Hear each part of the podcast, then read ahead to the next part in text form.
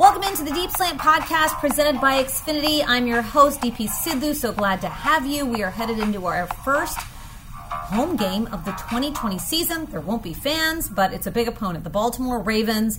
Uh, everyone's been talking about how good this team looked last year with MVP Lamar Jackson and what could they possibly do in 2020? The Texans have a tall task ahead of them coming off this loss against Kansas City. So back to back weeks to start the 2020 season. Not super easy for the Houston Texans, but they're going to try to get things back on track this week as they head into a normal week with a few extra days of rest, which they had thanks to playing Thursday night in week one. So, this week's podcast, I have Jordan Akins, third year tight end. You saw him against Kansas City, uh, had that touchdown catch. He hopes to really build on that heading into week two and beyond.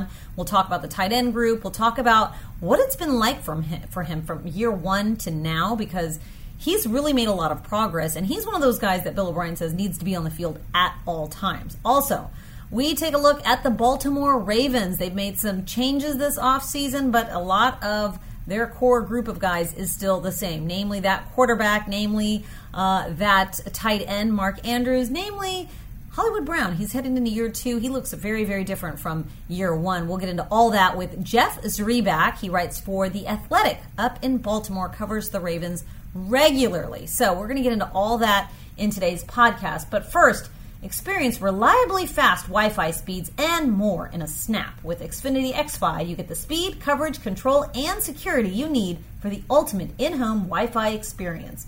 This internet is more than just fast.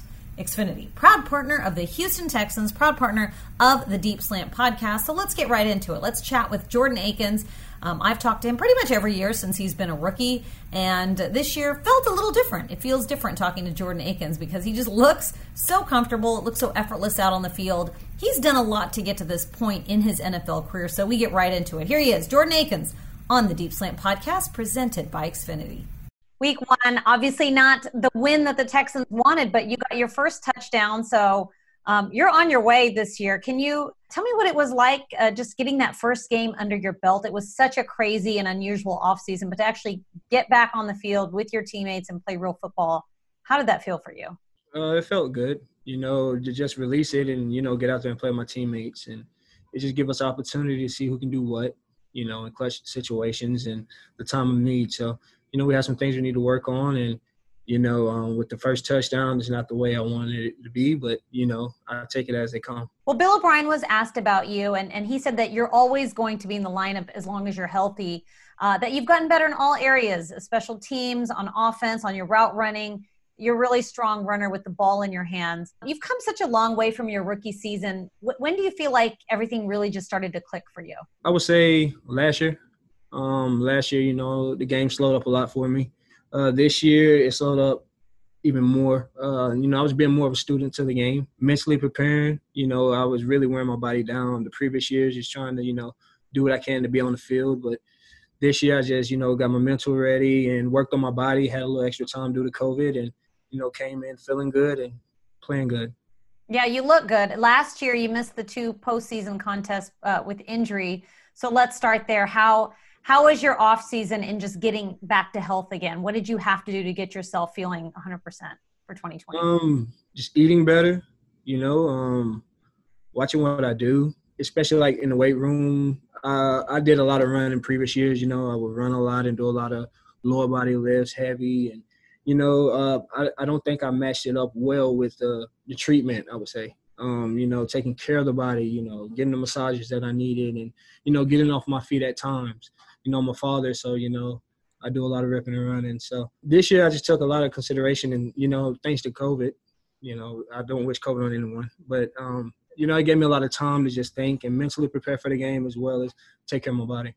Yeah, I remember in the off season you said that you really wanted to reach out to veterans and get a better understanding of the game. Who did you talk to? What are some of the questions that entering into year three that that you really wanted to get answered or, or you know, where was it that you really wanted to pick the brains the most of, of these veterans that you talked to?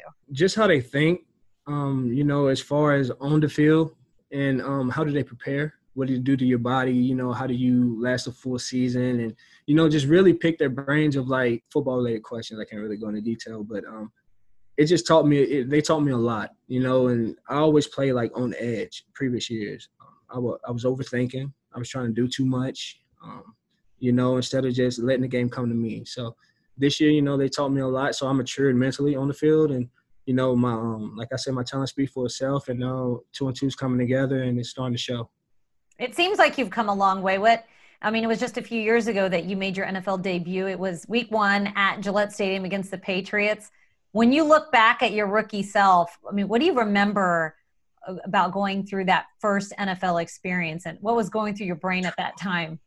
Just how fast the game the game is in the NFL, you know, and um, in college is is is different. Everyone's fast in the NFL. Everyone's smart. Um, so you know, in college, you can either you can be fast or you can be smart. You know what I'm saying? Uh, you know, some talent is going to show out, show up on the field. You kind of have an advantage on the, um, in college. In NFL, you have to be on your game. You know, have to know certain rules when you're hot, when you're not. You know, and just the competition overall. I love competing, and when everyone's on the same accord and when the offense rolling, it's a beautiful thing. Yeah, you line up all over the field. Was do you think that was the hardest part about adjusting to this offense? Um, just getting to know your position and everything that's required of it. Uh, definitely. Um, as a rookie, when I came in, it was kind of like just thrown into the hot fire, and um, you know, seeing what you can do. Which I did make some mistakes, but you know, um, I did I did a decent job for a rookie coming in, and you know, over the years, uh, just moving me more, uh, you know, learning more positions and just being able to be used as a weapon in um, many ways is um, a big blessing and opportunity. All right, you said you're a father now, so I assume that you had a you recently had a baby, or oh no, no, my, you're about to have another one though, right? Yeah, yeah. My my first daughter, she's three, about to be four, and How? newborn to be born next month. Oh, so you're about to be the father of two. It's about to it's about to double up in the Akins household, huh? Yeah, definitely. How how is how is parenthood when you're playing in the NFL? I mean, obviously you played baseball a while back. I don't think that you had had kids when you're playing baseball, but balancing kids and the NFL, I mean, what, what is that like for you? It, it's different. It's a lot of sacrifices. You know, you don't get to spend as much time as you would like to. And, you know, some of the things they want to do, you can't really do because you have to be up early. Uh, you know, it just, it just balance, but in the end, it balances itself out. You know, off season, you spend a lot of time with it. And, um, you know, just try to do, I just try to be the best father I can be but I know for right now, while she's young, it's best to you know make those sacrifices. Then you know when she's older and she really realizes what's going on. So does your three-year-old know that dad is a tight end for the Texans? Does she see you on the on the TV and, and recognize you? Does she understand yeah, that? She does. Yet? Yeah, she does. She get frustrated when I don't take my helmet off on the field. She wants me to oh. take my helmet off so she can really know, notice me. But as far as like playing for the Texans and all that, she she doesn't really know all that. I would say uh, she really just focused on football. She she knows that father's a football player.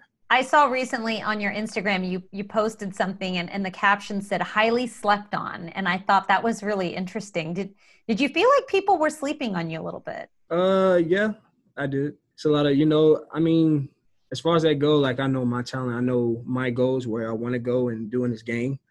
And um I just think I just well I thought, you know, I was kind of underappreciated in you know in certain categories, but you know I just let my talent speak for itself. I'm not a big talker, and you know I'm just here to play ball and win games.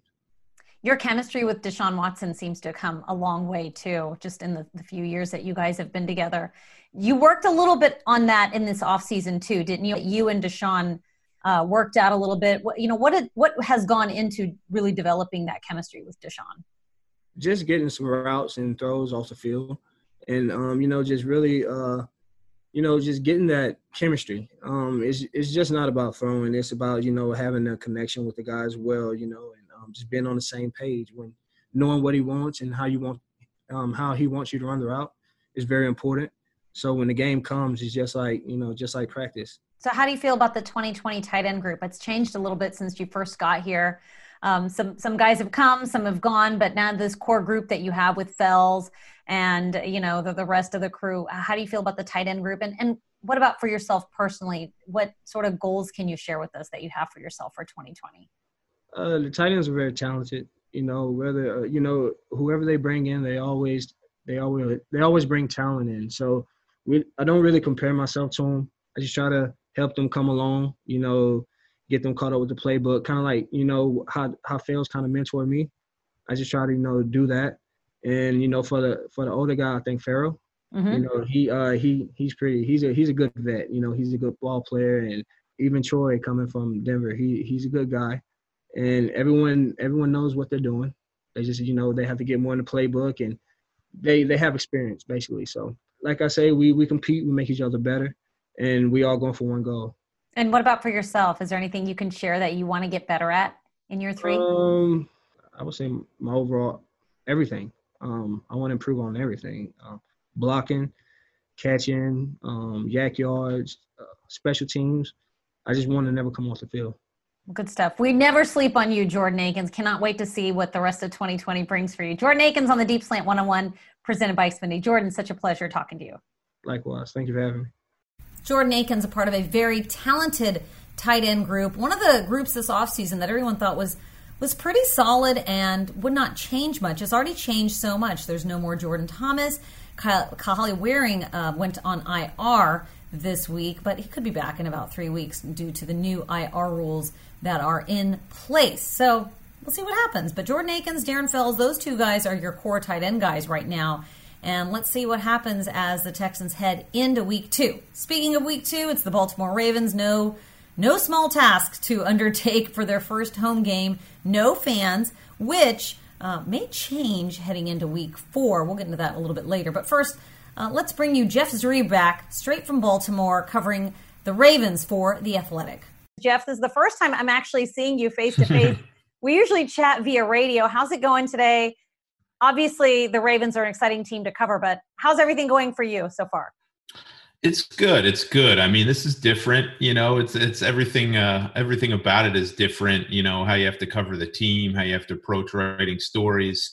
Um, but you know, just speaking for myself, just to be able to watch an actual football game and and be in the stadium this past Sunday, uh, it brings back the norm a little bit. I know we're far from the norm uh, quite yet, but it was nice to be able to watch a football game and, and uh, just to be able to do your job like you want to do it. Well, obviously, I was at home because the Texans played Thursday night. I got to see yeah. a little bit of that Ravens win 38 to 6 over the Cleveland Browns. I'll get to that in a minute, but first let's let's talk about this offseason because we saw what the Ravens were capable of last year. There were a lot of high expectations for them heading into the playoffs. They get the first run by, then obviously they lose to the Titans. What was the offseason like for Lamar Jackson, for this Ravens team? What was sort of the attitude surrounding the team heading into 2020? Yeah, that one took a little while for them to get over. I, I mean, they had passed every test during the regular season. Won the, uh, you know, they were two and two at one point, so they won 14 straight games to close the regular season. Set all sorts of team and league records in the process had waited a long time to to win that that AFC North and and get the the bye and, and, the home field playoff game, and they just didn't show up. I mean, they were beaten by a a, a Titans team that was uh, much better that day. You know, outplayed, outcoached, out physical, out pretty much everything, and and you know, there's not a lot to do you can do uh, to make excuses. They just got it taken to them, and they got beat on their home field, and, and it was a bitter pill to swallow, especially since they patterned themselves. You know, they patterned themselves as a real physical, you know, set the tone team. And the fact is, the Titans came in and did that to them on their home field. So it was a long uh, couple months, and and then obviously we had the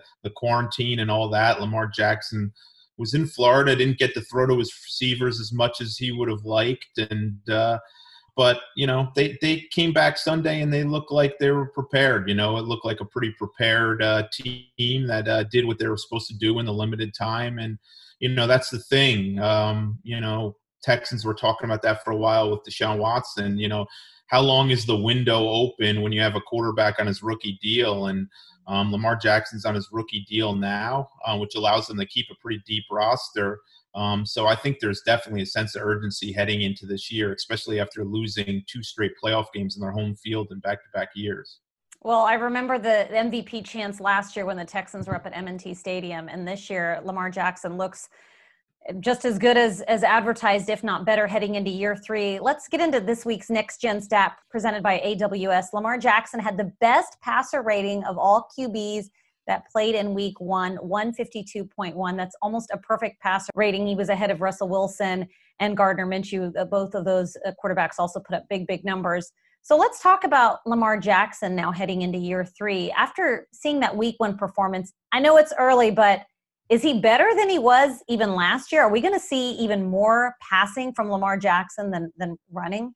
Yeah, well, I think two things. One, he called this mostly a mental off season for himself. Um, he wanted to learn the nuances of the quarterback quarterback position better. He wanted to study the Ravens offense, study what defenses were doing to him.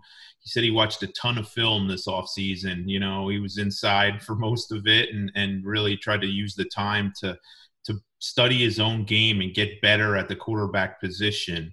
Um, you know the athletic tools are going to be there, um, and I think we saw that uh, Sunday. He just he just looked very he just looked very comfortable and confident in everything he you know he did. And now you know he was only the second unanimous MVP in league history last year, so it's going to be tough to go up in terms of performance.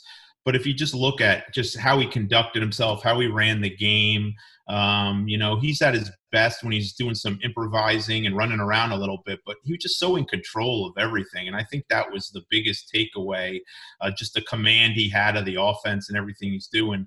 But in your other part of your question is very true. You know, the, the question still exists with the Ravens. If you stop their running game or if you get an early lead on them, uh, can they beat you? You know, can they come back? Are they prolific enough in the passing game to come back uh, and, and, win, especially in a big game? And and the Titans lost further, you know, uh, uh, you know, it it made the skeptics even more confident that they can't. Um, but the Ravens have tried to evolve a little offensively. Uh, they want to, you know, throw the ball a little more, challenge teams more downfield. Uh, and uh, Lamar Jackson, you know, so far so good. It, they they threw a ton downfield against the Browns, and part of that was because the Browns secondary was kind of depleted. But um, I think you will see them try to establish the pass more and take more big shots down the field, and that's definitely something they've spent a lot of time in the summer when they got together working on. Well, a lot of those downfield shots were very, uh, very much due to the fact that Hollywood Brown was out there on the field. What's the buzz been surrounding him this offseason? I feel like even I heard down here in Houston about his offseason and all the workouts that he did and how he's healthy again. How does that change what he's able to do this year, what he was able to do in the offseason? The yeah, the, the in Baltimore, the quest to have like a young uh, number one type receiver in his prime. It, has gone on forever. I mean, they've never really had that guy. You know, Torrey Smith had a good run, um, but all their receivers have mostly been veteran guys that they've picked up later in their careers the Steve Smiths and the Anquan Boldins and the Derrick Masons. Um, this is a homegrown guy that they really believe in. And, I think the biggest key for Marquise Brown was just healthy. I mean, last year you look at his rookie numbers, pretty good, um, you know, decent, but he, you know, he really didn't practice much. He didn't have much of a training camp and he had a screw in his foot. He was still getting over foot surgery and he was probably at 50% at best. So when you when you think of those things and then you look at his numbers, you're like, okay, you know, that that's pretty good. But this offseason, he was healthier. I mean, there was times last year where his weight got as low as like 165 to play receiver in the NFL. So he put on more weight and more muscle, and he hasn't really lost any speed. Um, and you know, he had over 100 yards receiving in the first half. Uh, Sunday, the Ravens didn't throw the ball a ton after that, but he definitely seems like he could be emerging as the type of number one receiver uh, that they've long tried to develop. Well, we obviously have seen what Mark Andrews can do. The Texans saw him up close last year. He was four for four, 75 yards, a touchdown, and he delivered in week one with two touchdowns. What makes that tight end so hard to cover for opposing defenses? Just, uh, first of all, he's very good hands. I mean, it's the type of situation where – uh, Lamar Jackson never feels like he's covered, even when he does have a guy around him. Uh, Jackson feels like his rapport with Andrews and the chemistry he has is good enough where if Jackson gets the ball in certain place, it's going to be caught. And, and, more often than not, uh, that's been the, the result. Um, there was a play against the Browns where th- there's no reason he should have thrown the ball, and yet it was a big third down conversion. They picked up 20 something yards. But the other thing is, Andrews just has a really, he doesn't really wow you with his speed and his physicality or any of that. He's just one of these guys that has a really good idea on how to run routes and how to get open and where to be when the quarterback needs him. And, and Lamar Jackson trusts him implicitly. Um, and, you know, Andrews is a motivated guy. He talked all off season how he wants to kind of join that group of the Kittles and you know and and the um, Travis Kelce's and become one of the top tight ends in the league. Um, he led them all. He led all tight ends and touchdowns last year. He already has two this year. So I think he's another ascending player uh, that you're going to see as kind of as long as he stays healthy, as kind of a pro perennial Pro Bowl player. Well, the Texans are going to face Calais Campbell, a guy that they're very familiar with from his days with Jacksonville. A big move for the, the Ravens this offseason to get him on their defense. How does he make an impact? How does he change things? Obviously, Ravens love to blitz, and they'll they'll get yeah. to do that with Calais. But how has he fit in so far with that Ravens defense? Oh, he's fitting great. You know, first of all, from a leadership standpoint, I mean, we're talking about the Walter Payton Man of the Year. So, uh, just from a professional class standpoint, during a very difficult off season. He was a great guy to have around. Um, you know, already become a leader in the room. From a football standpoint, you know, the Ravens' reputation has always been this up tempo, get after the quarterback defense. But kind of the reality is, like last year, they blitzed more than any team in NFL history because they really couldn't generate a pass rush with their front four, you know, and they haven't had kind of that that interior pass rusher that you know gets in early and i'm not talking about edge guy like a suggs but i'm talking about that interior guy and and Calais Campbell's obviously that guy, um, so he should really upgrade, really help him with the pass rush. Got his hands on, I think, three balls already in, in the week one, and one of them was intercepted. Um, you know, so he's a guy that opposing teams have to deal with. Uh, you know, and the Ravens have kind of lacked that interior pass rushing presence. One thing that the Browns did not struggle with last week in their loss was running the ball. They were able to run the ball 138 yards on the ground. How much of a concern is that for this Ravens defense moving forward? Well, yeah, well, they better figure it out because, man, was I impressed with Johnson. You know, I think uh, you have to feel good for him, too, with all the stuff said about that deal and all that. For him to come out and look like that, that's that's very impressive. Um, he looked very much like he did in you know in Arizona all those years before the injuries. But the the Ravens have always prided themselves on stopping the run.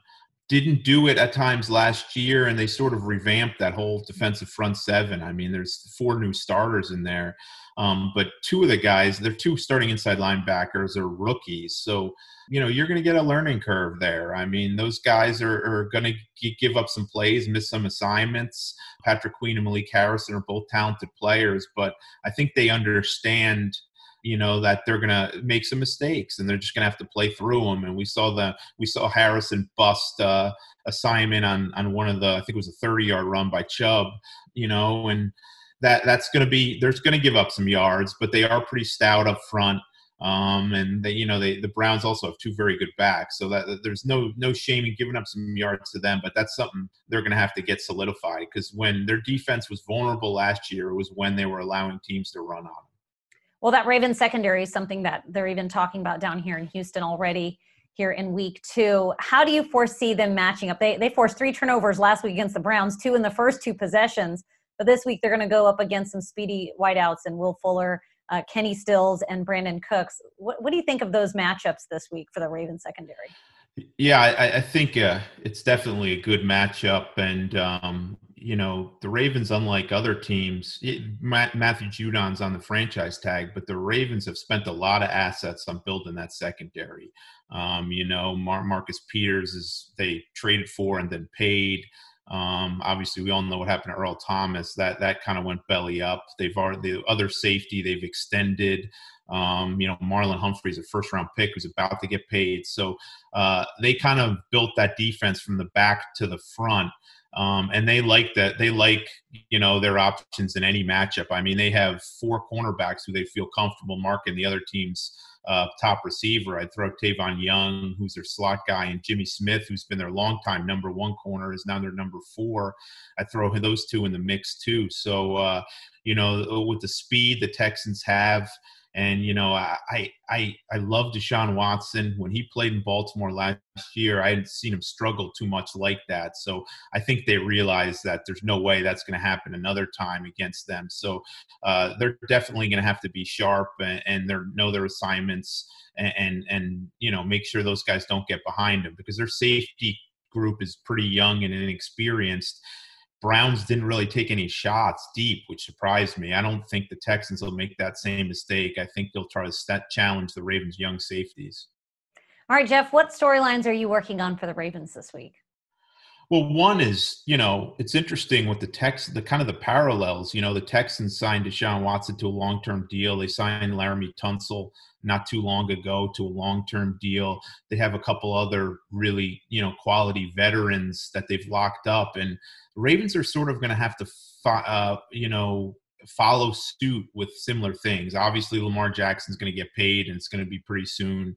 Um, you know, their their left tackle Ronnie Stanley is another guy who's going to, you know, may challenge Tunsil's the highest paid tackle in the league. So I was going to look a little bit at, you know, how they're going to have to follow in the Texans' footsteps a little bit, and how the Texans have managed these contracts and prioritized keeping sort of got, you know, keeping some guys, and and that's sort of interesting. And, and another thing is, you know, just given where the what the Texans, some of the Texans' strengths. Obviously, you can't talk with them without J.J. Watt. Um, the Ravens struggled a little on their offensive line, and they expected that. Um, you have a, a, rookie starting at right guard who played tackle in, in college, and he first game in the NFL, he's not only starting, he's playing a different position. That's a question mark. Their center tore his ACL, MCL, and PCL nine and a half months ago, and yet he's starting already. So he's not back to full strength. So I think that's something I'd have to look at this week to see how they're going to deal with the Texans front and specifically Watt, uh, judging, uh, you know, with the question marks they do have along the interior of their own offensive line. Well, we're looking forward to it. The home opener for the Houston Texans, 325 kickoff on Sunday against the Baltimore Ravens. Jeff Zrebiec, always a pleasure chatting with you. Thanks so much, and we'll talk soon. Sounds good. Thanks for having me. All right, good stuff from Jeff Zrebiec. Always a pleasure catching up with uh, NFL reporters from around the NFL. So I'll have that for you every week on this podcast. And we actually show a video clip of that on Texans 360, which is the show that I host on Saturday nights at 11 p.m. right after extra points. So be sure to catch that because we've got a great new show, as always, on Saturday nights now that we're in the regular season. And, okay, so I mentioned no fans for this home opener in week two, right, at NRG Stadium, it could change because the Texans are looking, uh, they're actually working towards having some limited fans, about 15,000 fans or so, for their week four matchup on October 4th against the Minnesota Vikings. They're still looking to get some approval from city, county officials, but they've pretty much done what they need to do to uh, adhere to the NFL, the league wide rules for COVID 19 protocols and cleaning, cleanliness, testing, and all that. So stay tuned for more on that. But you know what? You can't be at NRG Stadium this Sunday, but you can still follow along. The next best place to enjoy the game is Game Day Central on HoustonTexans.com with tons of contests, the pregame kickoff show, which Drew and I host, Texans traditions at your fingertips, football analysis, and more. You're also going to have access to this new thing called the Arcade. It's really cool. The Arcade, presented by Reliant, has hours of fun games and chances to win exclusive Texans prizes. So, you know, you can just sit at home and win prizes. Who wouldn't want to do that? Visit HoustonTexans.com or download the official Houston Texans app to join the fun. If you already have the app, be sure you update it because the updated app will have the arcade and all these new cool features. And you know what? Turn on your notifications because we're writing stories, we're putting out highlights, we're giving you the latest from every in game experience. It's all exclusive, it's on the Houston Texans mobile app. Be sure to check it out. All right. Thank you so much.